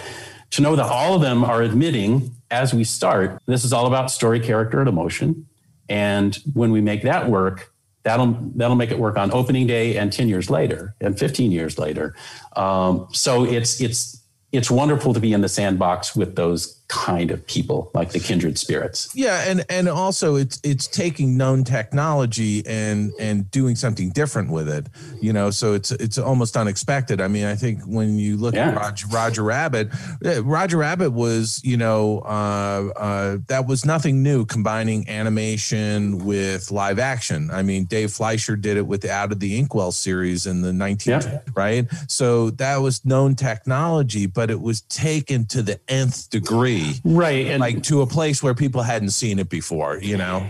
Yeah, and and sometimes taking a different direction, and not only at the degree, but a, a, a detour in what it was being used for. I, I, I recently, you know, I, I, I spent five years as an executive R and D Imagineer, and so you know, for the last five years, I was behind the curtain where most of the things are top secret and it's emerging technologies. It's magic to happen in the future, five years, 10 years in the future. And I, I, I gave a talk there and early on, and I, I put a phrase up that was kind of meant to, to be provocative. And it said, We will not win the next technology race with better technology. We will win the next technology race with better philosophy. And what I went back to was Walt in the early days. And I went, you know, back when Walt and his team became Kings of the Hill, they didn't have better technology than, than the, the competitors. It's like everybody had the stack of drawings and the downshooter camera, and you show them in sequence and they seem to move. It's like the same novelty of technology was there. Walt and his team were thinking about it differently. They went, I, I want this character to behave in such a way that you swear that it's not a drawing on paper, that it's this living little creature that has feelings that can have hope and injury and redemption and, uh, and make you get invested in that character's fate, you know, and that philosophical thing driving the same technology palette is what made them kings of the hill. And then, you know, is that the, you know, um, amusement parks becoming theme driven story parts. So theme parks instead of amusement parks. So it wasn't just for di- diversion, it was for immersion in stories. And, uh, you know, uh, robotics becoming animatronics and you know thankfully in getting into computer graphics you know pixels becoming performance and it's it was always the philosophy driving that made the difference. So, and, and that's still absolutely the case. And I, I think as technology is is reaching these thresholds where it's it's it's in such hyperdrive of quick evolution, and and there's so much big promise beyond the the novelties that are happening today, tomorrow, and you know I, I'm just one of my missions is to try to keep teams aware of the big epic vision beyond the little like the explosions of excitement over today's NFT novelty or whatever. It's like, and I love that, but to me, it means something different than it means to to them selling a gift for two hundred fifty thousand dollars. To me, that means the authenticity I've been striving for for many years with proving I'm the NFT of me when I talk to you so that you can trust that I'm actually talking to Jerry. That's not somebody masquerading as him. It's like, okay, if the NFT of me does that, that's that's what I care about, which is a long term change the world, how it, how it communicates and how how we live together. It's like right now, it's like oh a gift, two hundred fifty thousand dollars for a gift NFT. It's like to me, it's like okay, have fun with that novelty today. I care about the same thing, but for very different reasons that are long lasting and have to do with human connection and authenticity of communication and business and learning and entertainment and all of that good stuff. Yeah. So so, you know, you, you said a lot of uh, incredible things there, but it all boils down to art leading the technology in this world, right? In in in, in the entertainment uh, sphere. Uh, as opposed to the technology driving it. It's really yeah. the art has to drive it, and the storytelling has to drive it, and and how you bring together these known technologies and present them differently because as you you said with Walt in the early days of animation mm-hmm. he, he, had the same you know he was doing the same thing that Pat Sullivan was doing with Felix yeah. and and the Fleischers were doing and whatnot but what Walt did was he he took the art to the nth degree he, he took it to yeah. a place where he gave the characters an emotional resonance you know and yeah. the audience cry with Snow White. Yeah, well, it, there's the there's the one thing that's happening is the novelty of the appearance of motion. When you have the persistence of vision with you know single images that are shown in quick succession, that's a novelty. The the thing beyond that novelty is what you do with that character that seems to move. Uh, that I, I would I would marry sort of two of the words you said. You said artistry and story, like those two things together make emotion the driver to me. It's like you know the, the, beautiful artistry of a story well told means that the emotion is in the driver's seat, and so you know having that be your guide, um, I think is is a huge difference uh, in experience. So on the one hand, people are like, oh yeah, the drawings look like they're moving, don't they? And the other ones, the other group of people, they've forgotten there is even our drawings. They're already in like, oh, I wonder what's going to happen to her. Like when this happens and she can't trust that guy and he's going to show up and oh, what's going to happen? It's like they're there when the other people are going, oh, the that line seems seems to be moving. no, and that, that's so true. I, you know, uh, one one project I I wanted to touch on with you because we are jumping around here, but it, it, made me really want to think about the uh, animation magic project that I had the pleasure of working on with oh, yeah. you. Uh, and and for for the audience, if you go on the cruise ship, and I'm imagining it's still going. I mean, I oh yeah, and they is, talked right? about it. They actually the last conversation they had with me was they were hoping to expand it to the rest of the ships yeah. As, as well. And, and, essentially what animation magic is is that you go into one of the restaurants on the cruise ship and there's a placemat in front of you and you can draw your own character and then uh, one of the cast members collects all of those and while you're having your lovely dinner uh, there's a cast member scanning all of your drawings, uh, all the guest drawings into the computer system. And those individual drawings that somebody's done, and it could be a stick figure, it could be a nice drawing, it could be a really crummy drawing. Those the crummy are, drawings are even more fun. Yeah, the, those are those are actually being mapped onto uh, pre animated geometry. And so at the end of your dinner on the cruise ship, you get to see your artwork marching with Mickey on the screen. On and the then diving into iconic, uh, and then diving into iconic scenes with classic characters uh, right. after, after, the march too. But yeah, we, we took it as a, a the, the marching with Mickey was like the Sorcerer's Apprentice thing where he gets all the broomsticks marching after him. Yeah. But it's, your drawings become the things that are obeying his magic uh, with, as he's wearing the sorcerer's hat. and that's truly magic for the guests because the guests like i mean they have to be giddy like we were when we were kids the first time we saw our own artwork come to life Right now that that was a, a lesson to me in patience um, because I don't know if you knew this, but I actually had been trying to get that concept off the ground for over a decade. no wow. probably t- 12 years, maybe easy. Uh, and I, my original dream for it, it was outside of Disney, and I was just in my own life trying to start a secret life of graffiti project. And in fact, I was inspired by when you'd go into these. Uh, a bathroom and you'd see like people would scribble all kinds of crazy stuff and some uh, you know awful stuff. But going well what would it be like if the person who drew it it's like their id takes over the character when they leave the room it comes alive and it and it talks. So i actually had put together a whole pitch of a show that would be like an hbo adult show where it's it's like a, a bar and people go in there and they're having conversations about social norms. And then somebody goes to use the loo and they do a drawing on the wall and have something lewd written next to it when they leave the character comes alive and all the other characters that have been drawn there by other people that all look completely different it's an eclectic collection they all start to have arguments with each other and you play out like social satire about whatever subject you set up and you sort of have permission to go nuts because it's not real people it's like crazy stick figures stupid things. And I, I wanted to have like well dave grohl is on and with his band playing in the corner of the bar and to have him really do the drawing i didn't want to have our team decide what would come out of his hand it's like Sure. I wanted whatever Dave draws. It's like we just animate that. So I got in this obsession with I want to respect your artwork. It's like whatever you drew, I bring alive, but I don't want to read. I don't want to have somebody's interpretation of what you drew. I want to have literally what you drew. So any little character you got in like a crayon squiggle or a key scratch into paint or whatever, it's like whatever you did, that is what comes alive.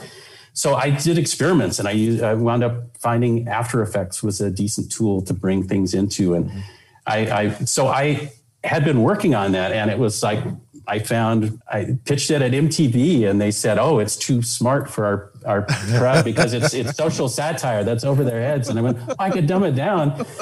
And then, and you know there i had an agent that said oh my god it's it's it's uh it's it's too raw it's too adult and um and then i had a, a another group that was taking a look at it with a, a stand-up comic who would be a, a main artist that would draw some of the stuff and his things would come alive so it went through multiple things and even the blue collar comedy team uh the the producer of that that team talked to about being uh something that their voices could come through. And so it had a bunch of different maybes, but it's just like, you know, after two years, after five years, I had friends going like, are you still doing that? What? It's like, and I Yeah. just, I kept going, this is, could be so fun though. There's, there's gotta be a home. So I kept it handy and I did, I did a test where I just showed a drawing and I had it talk about itself being one drawing that was being manipulated in the computer. And then I mapped it into a, a scene of me holding it on the pad while it was talking. And then I throw it down on the table and have the moving camera go see it. So I had I prepared this show and tell stuff and I got a call um, from somebody that was working on the ships. And it's just, you know, trusted groups of people that I've, I've worked with over the years. And so it was a call going like, we really need like to find the magic moment here. It's like we're cutting steel, we're committing. We we always have the magic moment drive drive everything. Yeah. But we we don't have it yet. And schedule is coming up and bumping us, and we need to start cutting steel, and we don't have the magic moment. Please, like, do you do you have some ideas? So I went, well, I'll come in and talk to you. And what do you got? And they said, well, the, the restaurant, it's it will look like you're in a beautiful Art Deco version of an, an animation studio. It's like our old animation desk, like the beautiful version and everything. I went, how about drawings come alive? And I showed them my footage. I didn't tell them the footage was almost a decade old. I think Yeah. that actual thing. And they were like, oh, that's cool. That's really cool. And then the next thing I did, I, I went into a Mary Poppins scene, and I, I still have this. We, well, ironically, we couldn't use it in the final because of permissions with Mary Poppins based stuff. But my test was to take Dick Van Dyke Dancing with the Penguins, take all the penguins out, which was not easy at home on After Effects, but I depenguinized the scene. And then I gave my little drawing stencil to Brian Nevsky and Tom Fitzgerald and different people at the studio and said, you know, just do your drawing or have your kids do drawings or whatever. And so they sent back their drawings and I mapped them in and like two days later showed all their sketches dancing with Dick Van Dyke instead of the penguins. And I pumped different colors through the lines so it would help them show up. Anyway, uh, you know, people just sort of charmed and fell in love with it, and suddenly it had a home. And um, you know, I I never even looked back, but I just kept feeling like my, you know, my first inspiration was the eclectic collection of hand drawn graffiti that you would see on a wall. Like that stayed alive. It's like I yeah. wanted to make sure that as people came into this Disney environment that's completely positive and charming and wonderful, it's still keeping that original idea of whatever is the, the authorship of your hand is respected. It's like whatever little squiggle you draw is that's what's going to come alive and dance with Snow White and do a tap dance showdown with Mickey and all of that. So, you know, to me, that's like, um, uh, it, it, it's really like a great idea is a great idea that just is waiting for the right moment, you know? And, and and that's really what this is an example of you know it found its moment and it it, yeah. it taught me not to give up you know it's like we all have our idea boxes brimming yeah. with things and it just it teaches you look there's something that was over a decade but man when it found its home it seemed like a perfect fit and i so celebrate the fact that it you know people have that magic moment every day like hundreds of people at a time get to have that that moment of like, that's mine. I did that. It's dancing with Mickey right now. That magic moment is uh, that's happening now, and so it was worth all the wait. It was worth the frustration and the you know uh, all the years because now it's it's just it's home. Yeah, and and there's there's still a lot more you can do with something like that. I think. Oh yeah, I, my my next dream is that it becomes an AI character, and and you you once you draw it and it comes alive, it can like hop into your phone and go home with you. That that yeah. would be awesome. awesome. And to have you and for for you to decide like, well, I want it to have my voice, or I want it to have a deeper voice or a sillier voice, or I want to try to have sliders to say it's more of a shy character or more of a bold character or whatever, and and let you become the lab of your own AI character. Um, so that's that's my dream. It's uh, that's one you know, of many dreams, but uh, for that particular one, that's the domino I wish would push next. You know, to uh, jump back, I'm going to jump back a little bit in time because there's so. again, I want to let the audience know there's so many projects you've worked on that it's just we can't possibly talk all about them. But I'm I'm sort of jumping around a little bit because the Back to Neverland for the Disney mm. MGM Studios back in 1989. Let's talk about that, uh, for, critical. for a moment because how, how, did how did you get involved with that and how did that come about and uh, and uh, uh the casting? Right. And, and, and before you actually go uh, into it, I'm just gonna say uh, that Back to Neverland was yes. a little opening uh, movie for the animation tour at the Disney. At the time, it was called the Disney MGM Studio. Disney MGM now, Studio. Now it's just the Disney Studios uh, right. tour.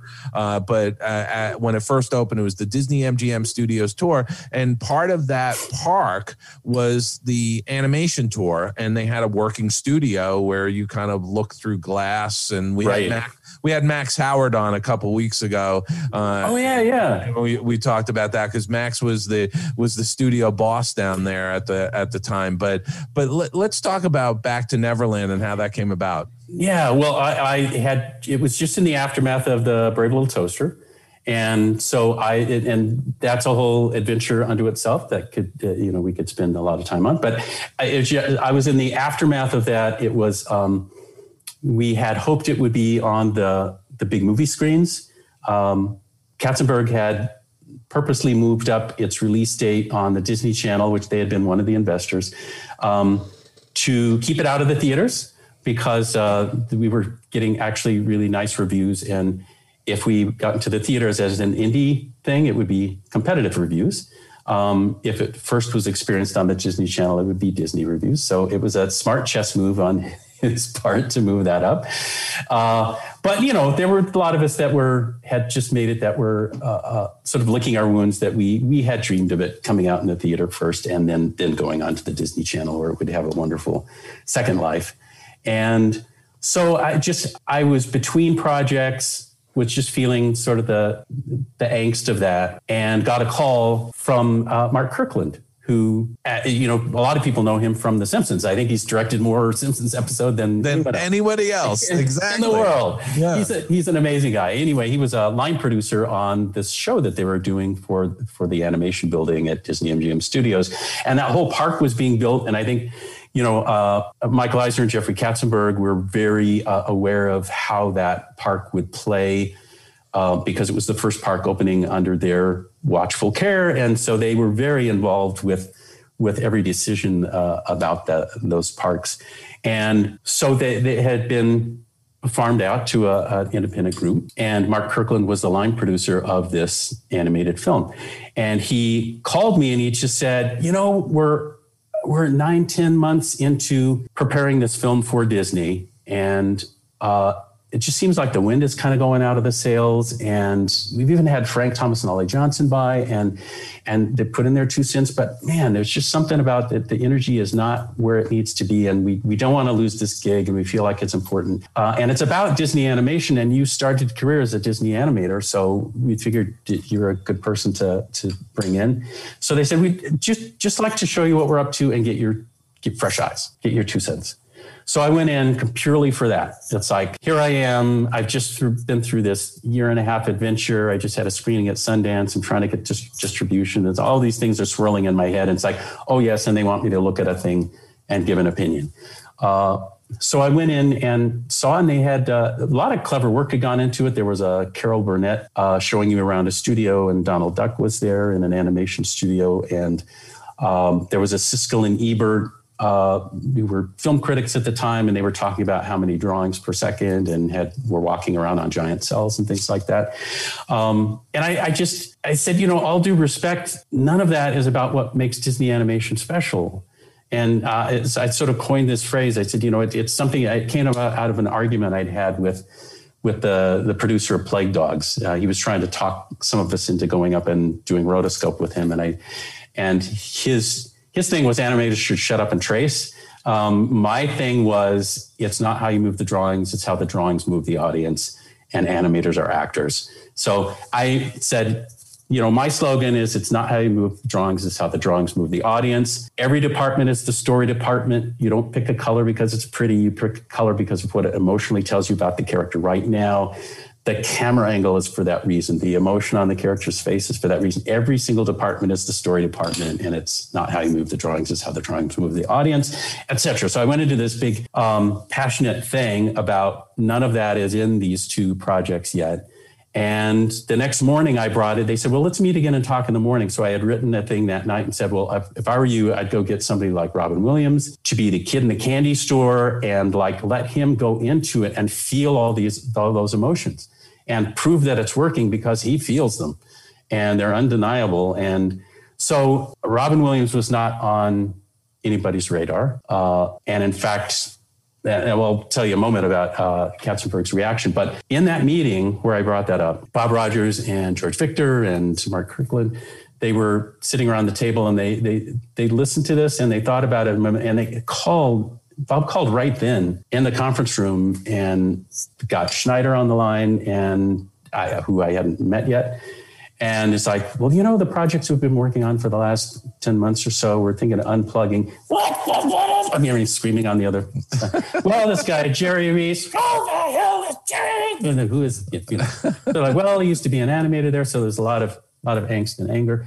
And so he hangs up and goes, well, you've got, you've got like two weeks to to do something to present to Peter. And if it gets past him, another four weeks to present to Jeffrey. And I said, What are you talking about? I, I just came by to give you an opinion. And they said, No, you have to direct this. so it just, it turned into, they just shoved me in the director's chair. And the first thing that was a rocky situation, though, was the suggestion of Robin um, that Jeffrey's point to me was not with Robin. It's like he's a crotch grabbing adult comic with substance abuse problems, not for Disney animation. Shouldn't go anywhere near Disney animation. He's fine with Touchstone. It's like Good Morning Vietnam. That, that's all good. We're doing that, but not animation. And So my comeback to him was, well, do you think that Pinocchio was a charming Disney film? It's like, yes. Well, how do you, what do you think about Jiminy Cricket? Do you, do you think he was a safe, charming, wonderful character? Oh, yes, yes. I said, well, you know, Cliff Edwards did the voice of Jiminy Cricket. And his stage name was Ukulele Ike, and he worked blue. You could buy like dirty records uh, at the time Pinocchio came out, you could go buy a dirty record from the guy that did the voice of Jiminy Cricket. And sadly, he died an alcoholic years later. But he, you know, he had substance abuse problems. And I said, I, I'm not here to say I'm rocking the boat because I'm a contemporary filmmaker. I really think that this pays homage to some choices Walt made back in the day. It's like when you see somebody with the gifts that Robin has, yeah. I think you like you cradle and treasure and nurture those and you try to like just shove the other ones out of the way if you can. Um, so the answer back was, you know, because of that reasoning, okay, but only because it's kind of a lab test. It's a short. If it failed, they wouldn't be losing that much. It was away from the theaters where the family features were playing and everything. It was just in the park, and yeah, uh, it was a bit more of an edgy park. So, so it was like a safe way to gamble on something that would likely fail or that might fail. Um, so you know, I got got the permission, and uh, then had the joy of working with Robin for that first time, and going up and recording him first up in uh, the Bay Area, and then coming back and starting animation with the team here, and then then brought him a few weeks later to film the live action portions, and and got to introduce him to the animators that were bringing him alive, which was super fun. Um, but how was how, how was he to work with? He was so charming and warm and smart. I'll tell you when I when I pitched him on the idea of Walter Cronkite co-starring with him in this, um, he launched into this whole sort of with great reverence told me the history of Cron- Cronkite and how important he was to our country and to the world and the Vietnam War. And and he's like, oh, Cronkite, you wouldn't believe. And he goes into this whole thing about great. Awesome. And uh, and uh, so total respect. And then I went to meet with Cronkite, and uh, that was quite an adventure too. Well, it, it, it was going to be a huge entourage of people, and it wound up just being me and Walter in a giant room in New York um, with my and, and, and how and how was he? He was as charming and smart as you would hope he would be, too. They awesome. just the sparkle in his eye, everything. I, uh, uh, he, his reaction to working with Robin was he said, he said, "Well, it'll be very interesting to work with that man." You know, he's like just very curious. But I, I gave him a little hell. I said, "You know, Walter, I used to watch the 21st Century it was, I think it was a Friday night show. It was about new technology. It was hosted by Walter Cronkite. And, he, and I said, you know, you were voted probably one of the most trusted voices in America, if not the world. And I watched your show faithfully. And you promised me in that show by 1980, I'd have a jetpack to fly to and from work. Where's my jetpack? yeah, where are the flying cars? Where are the flying, are the flying so, cars? Uh, but I remember that episode where he talked about we'd be flying to and from work with our handy jetpacks. And um, so anyway, he, he was very good natured about everything. But they wound up together just having such uh, uh, amazing chemistry and they worked great together. And when I was first recording with Robin, you know, I, I had to put together a, a story reel without Robin and Walter. So uh, I turned to Corey Burton, who's a genius. And Corey Burton did such a good job with his version of a Robin voice and, and a Cronkite, Walter Cronkite voice that I got to call Corey back and tell him that he fooled Eisner. Eisner thought I actually had gotten Robin and Walter to record for me for the story reel. He's like, wow, when did you get them to record for you? And I called Corey and you just, you just fooled the head of the company. Um, and when I sh- showed that same reel to Robin and Walter on the set before we started shooting, just to give them context, uh, and they were listening to their own voices, uh, sort of via Corey coming out of the machine. Uh, as soon as it stopped, they were sitting in two directors' chairs watching this monitor, and Cronkite turns to Robin. He goes, "Why do they need us?" uh, but but they were just great to work with, and and uh, working with Robin first, just alone up in in uh, the San Francisco area. He came there with Marsha, uh, who was a wonderful sort of protector of him at the time. She was she was making sure that you know that he stayed on on a good path and everything. And we wound up working later with him. Of course, you you know working with Robin and a lot of great ideas are happening and he was he was so respectful though. It was it was so interesting. He's at first he's like well i hope i can play a little bit. And I, I said well you know i just had to write what you might say. I'm not presuming to write what i want you to say but i had to play something for the executive. So in this whole area of storyboards like you can totally play here and you can totally play here. I would go around and show him all the spots. He said well i don't want to change everything. There's some good writing here. So you know he had a, a respectful attitude towards stuff. But once you turned him loose, he just uh, had this amazing ability to to take input. He would he would want input, like you know, what are some things you could play with, and then it would go in this Cuisinart mind of his and come out so fresh and so wild. And here's something that I, I did not know until working with him on the live action portion specifically. In front of the camera, in person, while he was doing those riffs, not just in front of the microphone, um, he could pop out with something that would just be delightful in the middle of a scene. And after I called cut, I could go, Oh, Robin, that was so funny. Can you move that middle part to the end? It would make us such a great band. He's like, Oh, sure, let's go again. And you do it. And he would just effortlessly shift it around. It would sound just as improvised. He, but he would shape it on, on the next takes.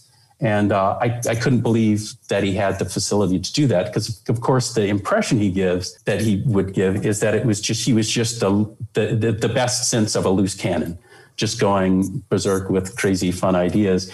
And he had a lot of that going on, but he also had the, the shaping ability, which was just just remarkable.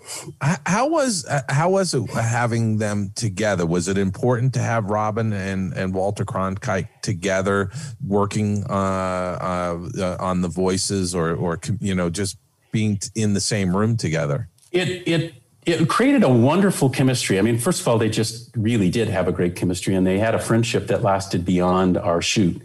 Uh, when I went back to New York, uh, you know, Robin was in Waiting for Godot at Lincoln Center, and I was back to pick up some lines with him, and he talked about that he and the Cronkites had got together, and so they were continuing a, a friendship. But you know, there was something about Walt Cronkite, and you know, there was the Walt Walt Disney, Walt Walter Cronkite. You know, it's like the charming, trusted host with the sparkle in his eye, and it's like nobody can be Walt, but you know, Walter Cronkite is another kind of sparkling-eyed Walt who was just wonderful to have in the show. They, they were kind of like Uncle Walt, Uncle Walter. Yes, right? It, I, I yeah, mean, it's that was, kind of a feeling, like America's dad. You yes, yeah. you're you're exactly right, Dave. It's it's that sort of trusted father figure. It's like the the best version of the trusted dad uh, you know, is a vibe that both of them gave off. And Cronkite definitely, for real, uh, uh, in in real life and in, in front of the camera, gave off that that vibe, that charming, trusted sort of thing, and wise and a little mischievous. And to have that play off of just the the playfulness, the giddy playfulness of Robin, and to have Walter like rein him back in for the next learning moment, and then it's like, oh, we could have fun here, blah blah, and it goes crazy, and then it's like, you know, then he'd rein him back in. Okay, fine. Next thing we learn, and then you go on, oh, oh, we're learning something again. Um, and in the interviews afterwards, it was funny. Somebody asked Walter, you know, what is it like working with Robin, and he said well, I never quite know when the man is finished. Because he had to figure out during the improv, it's like, when is he done? So I said, do my next setup line. Um, but there was a thing that happened, and I, I never got in on the secret. It was during the shoot. I would sometimes have them ready to come out of a place in the distance. And, you know, those giant books we had mm-hmm. were not a special effect. We built gigantic books. Um, so when they come out from between the books, I actually hid them back in the cave between the two books and they would physically walk out. And so they had to wait for my call for action while we were doing the final setup back there out of sight in the shadows. And I would just hear them cracking each other up. And I, you know, the mics weren't up loud enough to where I could really hear, but I would hear this pattern of, oh, oh, oh, oh. And it was just like like setups and payoffs and jokes and laughs and fun they were having. And I I never knew what they were up to, but they were having a good time together. And then it was so fun going back for re-recording lines in New York to hear that they were still getting together, having dinner and stuff. Was just uh, that was just great to hear. It, it just seemed to me like such a great combination that they they sort of played off of each other.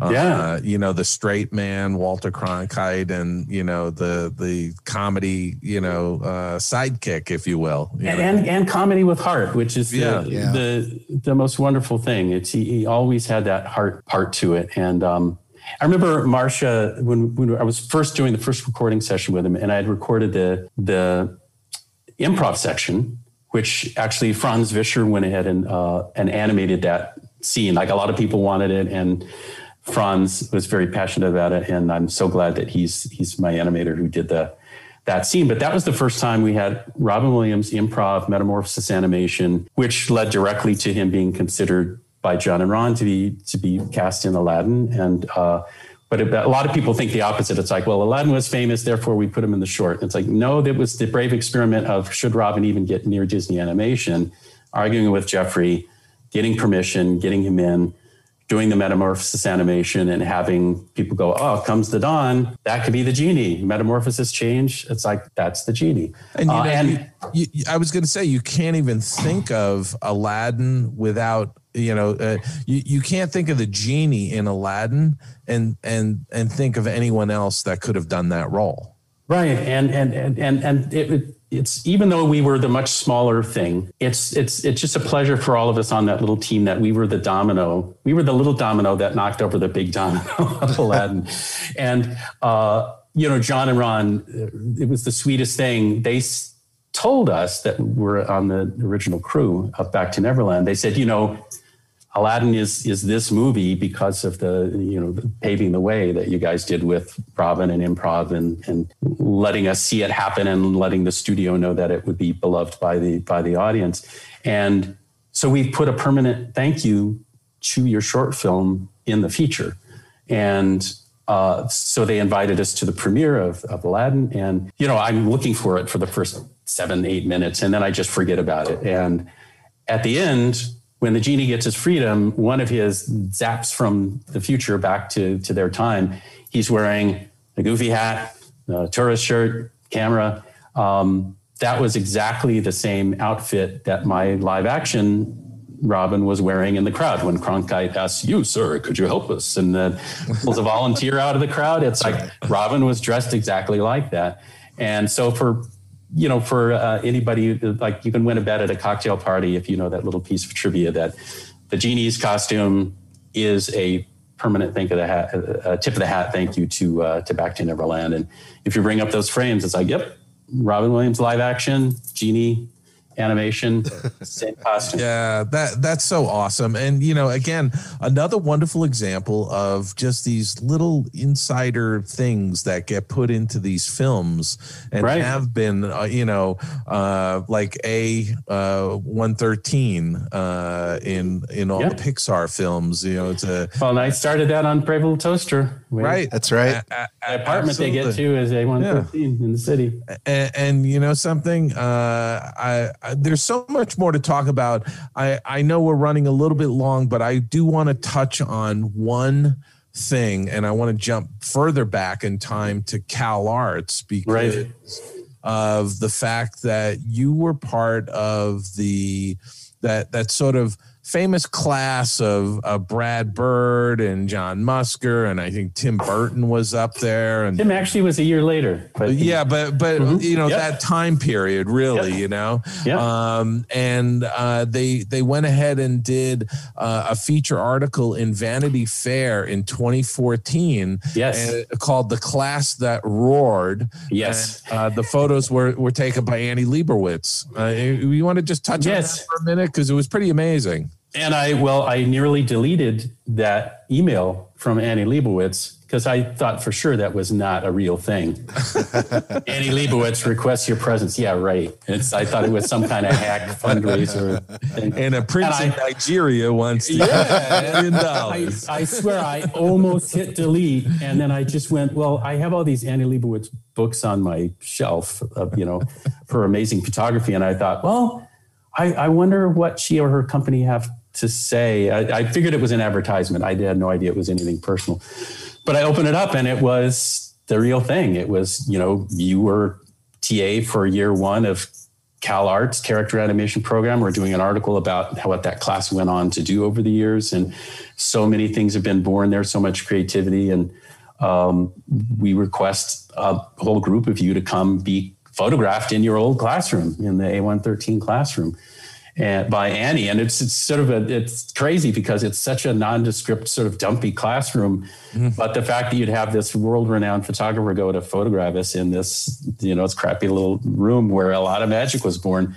Just, uh, it became such a, a, a wonderful reunion then. And so we, we went out and, and did that. And that was, it was a real celebration and so fun to see each other again. But I must say it was, it was a crazier day than it might seem like because at the at the start of that day, all of us received emails emails saying, "Don't show up on the correct time. Everything's been delayed." Annie Annie was on an airplane this morning. The gantry caught fire. They had to abandon the airplane, so she's going to be delayed. Uh, so do not show up at the preordained time. Come like three hours later. But in the meantime, give me your height and weight and hair color and I like this whole thing. Like, oh, okay. So what happened was they took that information from us and they started like casting extras to come in and sit for us. So Annie was delayed in New York and they were sending her photographs of people sitting in for us in the classroom. And she was like having them juggle around, oh, have Brad move over here, have Tim move over there, have Jerry move over here, have every, you know, and it was all our stand-ins. Uh, so we finally, so she arrives late, we arrive late, and we walk in, and I was walking in with somebody, at, and uh, she, oh, it was uh, Leslie Margolin, and she wasn't hip to how all of that was working. So when we walk into our old classroom, there's all these people silently posing, just filled with people. Everything you saw in the in the final photograph, it's that but with people we've never seen before who are all just very quiet. and she's like, she's like, what is this? And I said, it's us, Leslie. Find yourself. like, which one is you? Um, so then, you know, she started swapping us out the real person for the stand-in, and and I, I took a lot of pictures. For, you know, I, in the picture you see, I'm sitting up on the on top of a desk on the shelves. Um, and I, I was just taking a lot of pictures with my phone uh, of Annie as she was setting up to work. And pretty soon she's like, oh, I think she's actually photographing us. It's probably rude of me to be photographing her with my phone while she's photographing us. So I put my phone away. But I have some cool, sort of blurry point of view things from up on top of that desk during the, the Annie Leibovitz shoot. But yeah, that was you know, it was a celebration of that uh, the guinea pig groups that came out there. We we went out there in that first year in '75, and we were the odd people at the school. We were the sellouts. Uh, the people at the school were like, "Oh, these corporate types coming in. They actually want jobs at an animation studio." What well, sellouts. the the one thing that I I was uh, uh, really enjoyed looking at in that article mm-hmm. was the photo from 1976 that was taken with Elmer Plummer, uh, yeah. and I I have very fond memories of Elmer Plummer. He was my life drawing teacher when I got to Cal Arts, and yep. I actually have a watercolor by by Elmer. Nice. Uh, it, it was part of my collection here, but uh, I have to say I love that photograph because you know Joe Cicero's in there, you're in there, yeah. John, young John Musker, uh, Mike Cedeno. Uh, I mean, it's just really kind of amazing. It looks like that's the guinea pigs. Yeah, yeah. I, am trying to think if that's Kathy Zielinski or not. Uh, no, or, that's no. Uh, Nancy, Nancy Beiman and oh, is that, that that is Nancy Beiman? Yeah, yeah, yeah. You're right. Absolutely. You know, we had her on the show. Right, right. yeah and uh, a, a, wonderful photograph and and just so many memories when I look at that picture because of Elmer. And I, you know, I I did the TLC cleanup of that. the high resolution version that's out there that most people see now is was it was a print that uh, Harry Sabin I think had yes taken the original picture, yeah. and he gave us all glossies like you know eight and a half by 11 glossies or something. And so I scanned mine a number of years ago and went in and carefully manually dedusted and everything. And so I would see these crappy versions that would go out of that photograph. So I, I started sending my high res clean scan out to people and and it's because I you know I cared about the group and about the photo I went I want a nice version out there Yeah, no, absolutely. Yeah. I mean, Elmer and that and that room the A113 Yeah. I mean, you know, when you were talking earlier and mentioned that, you know, it was sort of a nondescript room. I mean, it's basically a cinder block room painted white. yeah You uh-huh. know, I mean that that that's it, you know. which Well, listen, doesn't get any cleaner uh, over the years yeah, no, it, it really doesn't. Um, Jerry, we're we're running so long here. I I want to have you back on the show, uh, and I want to talk about you know uh, some of these different projects because there's, there's just only so missed about 20 well, at least at least twenty, you know, because there's just so many of them. I mean, just honestly to give to give the audience, you know, just a, a little bit of a, a taste of it. I mean, Canada, far and wide, you know, for Epcot, Star Tours, Soaring Fantastic Flight, Guardians of the Galaxy, the Iron Man Experience, Mystic Manor over in uh, Hong Kong Disneyland. Uh, we talked about Animation Magic. Oh, Canada for Epcot. I mean, Disneyland's the fifth, the, the first fifty magical years. I mean, it, rock and roller, rock, Yeah, yeah. CinéMagique, Rock and roller rock and coaster. roller coaster. Yeah. I mean, I mean, I've been on that. you know? Yes. I'm wearing the Uh, shirt. Sounds sounds dangerous. Dinosaur. I mean, it just goes on and on. And uh, we we are absolutely going to have you back on the show because you're such a wealth of knowledge. I, I mean, we could do a whole show just on toaster. You know that. Uh, it's true. And, uh, you know, there have been some wonderful uh, people with podcasts that have, have chosen specific subjects and want to dig in. And I, so, but I'm game for any of it. It's like, Yeah. you know, big, just free ranging discussion or specific things. It's all, So- it's all good. So, as far as I'm concerned, we are going to have you back uh, in, in five or six months, and we're going to focus in on a couple specific projects. But I really, I, I just so enjoyed sitting here and listening to your stories and listening to your philosophy about animation, which to me is, is, a huge part of it. It's the passion that that so many of our colleagues have, uh, and that's deep rooted in all of us as artists.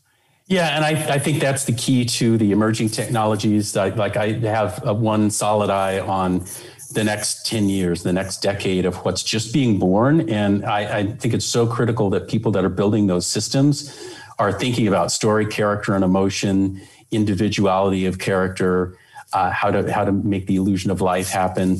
Because there's going to be more of that needed than ever in these big immersive experiences with AI characters and everything. It's like un- unless you've dug in and had the philosophy drive the birth of all of that, then you're going to have a lot of triage and a lot of stuff to come in and fix things that are zombie-like, creepy uh, experiences that could have been magical. So we, we were trying to make sure that the first draft is as magical as possible. Absolutely. Well, thank you, Jerry, for being on the Skull Rock podcast. We look forward to talking to you again soon. Thanks for having me. Glad to be here. Look forward to seeing you again.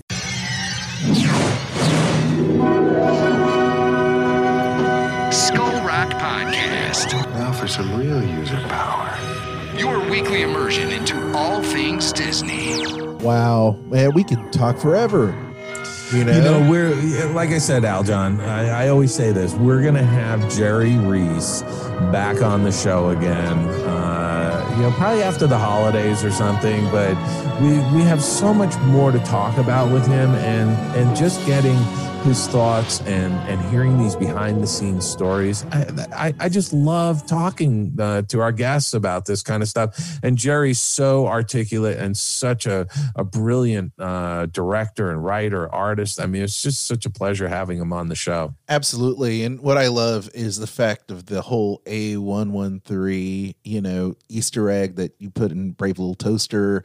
And then, you know, looking at his website, by the way, which you can, uh, jerryrees.com, you can see the original cast, the original gang of Cal Arts in that photo. And then to fast forward to the whole, you know, um, you know, Leibovitz photo that Anne Yeah. did uh, uh, of, of everybody there. It was really cool to kind of see yeah and, everybody. and the annie leibovitz photo really encompasses you know many different years at uh, uh, cal arts Yeah. you know Yeah. uh, with a lot of different uh, they weren't all in the same class that that photo but uh, it's, they're all products of the the disney uh, character animation and experimental animation programs yeah, I'm gonna just Photoshop your head um, somewhere behind the bookcases. No please don't do that. Look it over and but we could talk all about that. But once again what an awesome podcast. And and we do appreciate everybody listening to the show because it- it's because of you that we continue to put this content up there and document all of these wonderful creators filmmakers and animators throughout time once again, if you love Disney and pop culture, don't forget to subscribe to the show. If you just stumbled upon us, we're available on every one of the major podcast platforms and send us those emails because we really do appreciate it. Dave at skullrockpodcast.com or Aljon at skullrockpodcast.com. And I know that we've got amazing guests on the way, Dave. You want to tell us a little bit about them? Yeah, absolutely. Next week, Aljon, we've got Bruce Lanoil, who's a voiceover artist and Muppeteer. We are going to be talking about uh, the Muppets. Uh, we're going to be talking about uh, voice acting for animation. Uh, I, I love Bruce. I've worked with him many times over the years on a bunch of different projects. So I'm looking forward to having him. And I would just say to everybody, got a new week ahead. Go out, be positive, peace and love to everybody, and just ha- be kind to one another as the country's opening up. And enjoy the week. We'll see you next time around on Skull Rock Podcast. I'm Aljon Go, co-host of the Disney List podcast as heard on Sorcerer Radio, as well as Skull Rock podcast, here with my wife, Kristen. Hello. Hello. You are an earmarked agent who books Disney travel and vacations for people all the time. Give our listeners a reason why they want to give you a call instead of just booking a trip by themselves. Well, I can do all of the legwork for them. I have expertise. I've been to the Disney parks well over a hundred times, so they've got that knowledge at their hand, as well as it saves them time and money. Where can people get in touch with you so that they can book their next Disney cruise, Disney park trip, Adventures by Disney? They can contact me at theme parks and cruises at gmail.com. I'm Kristen Hetzel, vacation planner, world traveler, Disney foodie, and theme park fan. I'm Aljon Go. I'm the husband who's also Disney, Star Wars, and Marvel Comics fan. And together, we host the Disney List podcast. Every week, you'll hear us list our favorite things about Disney theme parks, films, shows, travel, Marvel, and Star Wars in a top 10 list, rankings, and more. That's an impressive list.